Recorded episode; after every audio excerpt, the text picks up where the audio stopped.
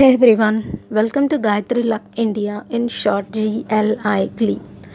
Yesterday morning, uh, I think today morning, right, I went to out like early morning. My mom went for uh, to get the milk packet and I went along with her, and I didn't go till the shop, and uh, I mean they sell on the streets. I was uh, waiting in between. Instead of going long, I am waiting for her for a while distance. Means there is distance between me and my mom. I'm waiting there so that she she'll get the milk packet and she'll come. So I'm waiting there, and I don't know, a man walked up to me and he's revolving in front of me, left to right, right to left, and I was about to uh, I, I first I didn't consider, and then the way he revolving around me, I just felt he was doing it on purpose. So I just thought, um why is he doing like that? Like, before I talk anything, I just looked at him.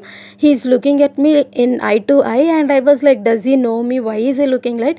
And a woman from first floor of the building right next to me, she started yelling at him, like, why are you not coming to take the clothes and all? And the way she portrayed it and everything, he's folding his arms and bowing to her, like, I'm coming today, I'm coming today. And she's scolding him, she's yelling at him, and she is purposefully reminding again and again about the work he does. And I get it, and I get it that it's exactly, I, I'm like, I, I just um, kept my head down. I didn't speak anything, I didn't argue anything. It's very early in the morning. She did it on purpose just to remind my race. I told you, like, that's the race which I belong, and that's not this. two hundred and three hundred years ago, that's what my forefathers used to do. Not my forefather, not my grandfather, not my father.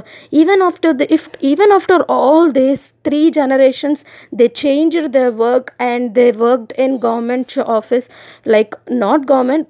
Of course, my grandfather was a peon attender, sorry, attender, I guess, but he is not doing the washing and ironing the clothes. He did something else, attender, okay, but still, he changed his occupation, and still people recognize us, uh, our race, only through the occupation that my ancestors two hundred years ago used to do. Like, being a daughter of bank employed and educated, literate and educated, still I am facing racism in my own hometown. Before, they used to talk on my face, like, last year, what race do you belong to? Now that I'm doing this YouTube and all, I'm telling, like, they are scared that I will even bring up their names. So they are pointing out to me in the indirect way. And she literally showed me, like, this is how you should behave. Like, she's yelling at him and he is folding his arms and he's bowing his. And so the way she told, like, you belong to this category, slave.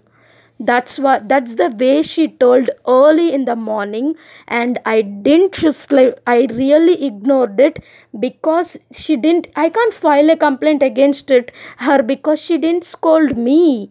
She scolded her slave. I mean, sorry, her uh, whatever you call. I don't know, her servant. No, I don't even know what to call them. But the treatment was not a good way for me. It's like, I clearly get it. It's to me. There is no point, like, he lives there in his their own building, but why would he come around me and walk around me? And why did she choose to shout so long? Does she shout daily like that from a top first floor so that everyone in the... It's a very good tactic to insult. For a while, I was so upset, I was so dull and dumb, and that's the point I realized that how much change should be bought in the mindsets of the people, especially for the next generation to grow in a better world. I heard not the insult, I heard the need for oneness journey. I think it's a wake-up call for oneness journey, not a wake-up insult. And I told my mom, does she know our caste? My mom, yeah, of course she does. Everybody knows. Because my grandmother, my mother's mother, father used to live here. My mother's brother used to live here. And everyone knows our caste.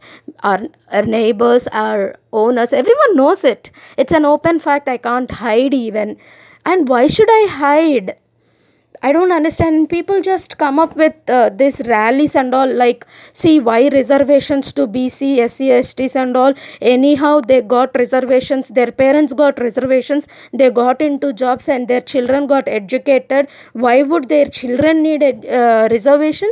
Yes, they still people need reservation because still there is racism. Still there is racism. Still people hesitate to enter us into their house. I dress well, I am good, I am sophisticated, going everywhere. Even now, there are people who doesn't allow us into their homes. They will just pretend as if they are friends, but they don't take our water.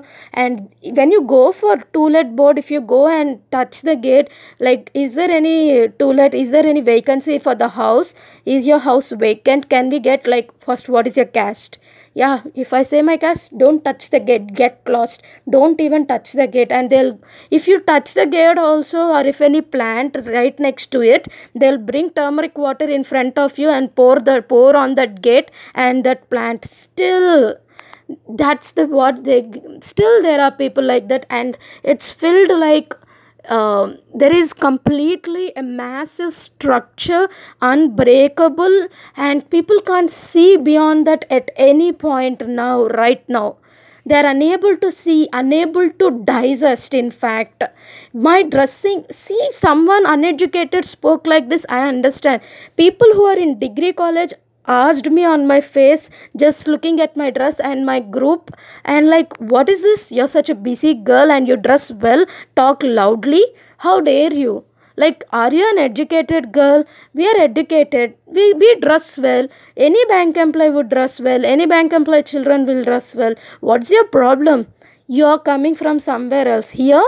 Slaves, you belong to slave category. That's how they told. Even educated are telling the same words.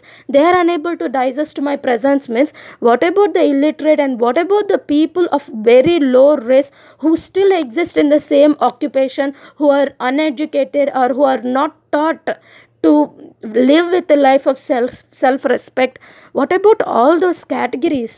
Maybe it's high time. I always wondered, why am I stuck in this Vijayawada? You don't know how many plans I made to live this Vijayawada. I plan to live to Chennai. I plan to live to... I actually left. I came to Vijayawada by by my choice, just because of the C A culture. I came to Vijayawada along with my grandmother. I stayed with my grandma and I lived in my own house, and I didn't like this atmosphere. I left. I left and again I'm bouncing back. I left to Chennai, but again I'm bouncing back. I left to Hyderabad, again I'm bouncing back. And my dad got transferred to Karimnagar, and I thought finally I got rid of this city. Again I'm bouncing back. And I, why am I even born in this city? I'm ashamed of it right now. Before, when everyone used to ask, where are you from? I used to proudly say that I belong to so and so place. But now, I don't feel proud of it anymore. If people are unable to digest, see, if I speak in Hindi, they can't take it. As if I'm an alien, they used to look at me. But that's what, what do I do? My school taught me English, my mom taught me Hindi. I don't like, even my school also taught me Hindi, right? I don't know what, what makes people think that I have to limit myself and live like a slave. Why do they, why do they want to enjoy seeing me hurt? If you, I just see the reflection of their own characters. I'm not saying there are no good people here. I, I believe there were there were good people and they were no longer here. I just think they left the city. The real potential people who know the value of other people no longer exist here. That's what I see. The real ones left to cities or abroad and any higher, any place which is more sophisticated and more uh, liberal, more more better place for human beings. I just feel the way it is right now. I just feel the only leftovers are the people of this very pilgrimage. Not even pilgrimage is the best, best word. Not orthodox, not pilgrimage. This is completely tuned and wired with racism that much that I'm not, see, I didn't go and trouble her. I didn't even go into that her, her house. Before I know that if I touch the gate, they would be like untouchability and all. I didn't go. I am standing on the lane, doing my, my minding my own business. Even then, you're coming and poking me and trying to insult me. What does it show? It shows what you are, not what me. That's it, guys. Bye.